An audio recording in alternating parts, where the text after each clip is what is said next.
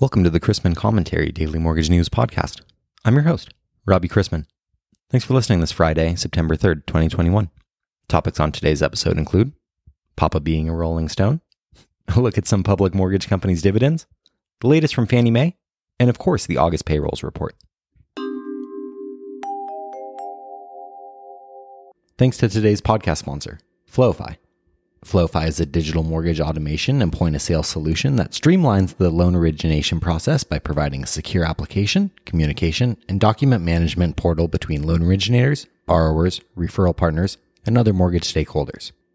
Loan originators and wholesale lenders use Floify to collect and verify borrower documentation, track loan progress, communicate with borrowers and realtors, integrate existing systems, and close loans faster. To learn more about Floify, as well as some of their most powerful solutions for loan originators, including 1003 Copilot, Hybrid eClose, Floify eSign, and more, visit floify.com. It was the 3rd of September. That day I'll always remember. Papa was a rolling stone.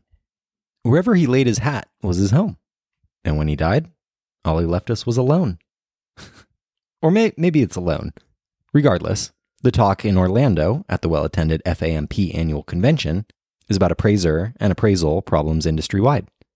Many appraisals are expensive, few appraisers are entering the industry, and originators everywhere are seeing delays. On the flip side, there is talk of technology and agency policies changing the appraisal situation. Stay tuned. The talk is also about wholesaler news and the performance of the recent mortgage IPOs and their dividends. The stock market is not the economy. Did you know that Apple, Alphabet, Facebook, and Amazon account for roughly 25% of the total $33.3 trillion market value of all the companies in the S&P 500? Rocket and Guild pay no dividends. UWM's yield is about 5.5%, HomePoint 15%, loanDepot 3.9%, and PennyMac 9.7%. Dividends, of course, always run the risk of being cut by the company, especially when their internal rate of return is not as high. If earnings are weak, or the company would rather reinvest the money into its own growth rather than pay investors, the dividend may be cut. Perhaps the company is saving up money for a big acquisition.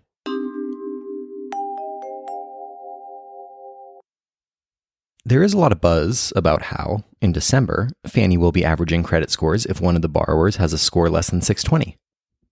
But there's also plenty of other changes going on right now. Fannie has increased its commitment to the low income housing tax credit market. Fannie announced a new annual LIHTC investment cap raised $850 million from $500 million. FHFA approved the increase effective immediately. The increase in the cap allows Fannie to continue to play a leadership role in supporting underserved markets and projects, including rural, supportive housing developments, and disaster impacted areas, said Dana Brown, Vice President Multifamily at Fannie Mae. For more information about Fannie Mae's low income housing tax credit program, visit Fannie Mae's website.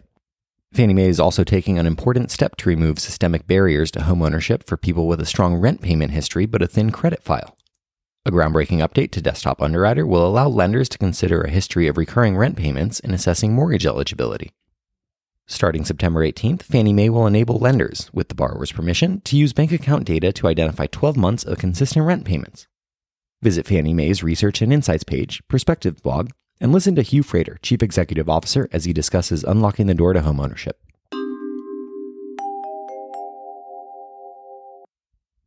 In a free market economy, prices are driven by supply and demand.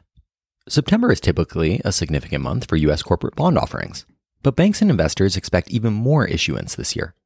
Some borrowers are eager to get their debt placed before rising inflation and the ongoing economic recovery sends interest rates higher. It looks like we're finally out of the holding pattern that characterized this week in the run up to the jobs report. It wasn't all smooth sailing getting here. Our economy is driven by housing and jobs, and this week the focus is on jobs.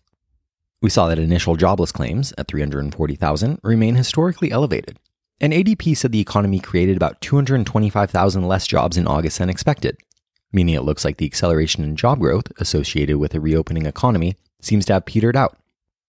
Regardless, today's payrolls data will help shape bets on the path of both the Fed's policy tightening and interest rates. The consensus estimate for non farm payrolls was 740,000. But here we are with the August payrolls report showing non farm payrolls clocking in at 235,000. A big disappointment. That's over 500,000 away from what was predicted.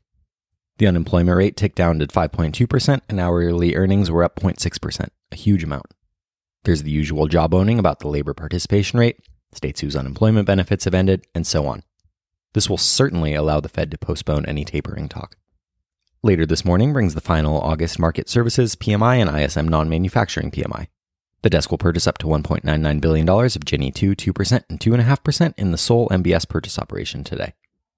We begin the day with agency MBS prices nearly unchanged from Thursday and the 10 year yielding 1.28 after the employment data and ahead of the holiday weekend. Let's wrap up with a joke and some housekeeping. Two men were arrested for stealing a calendar. They each got six months. Classic.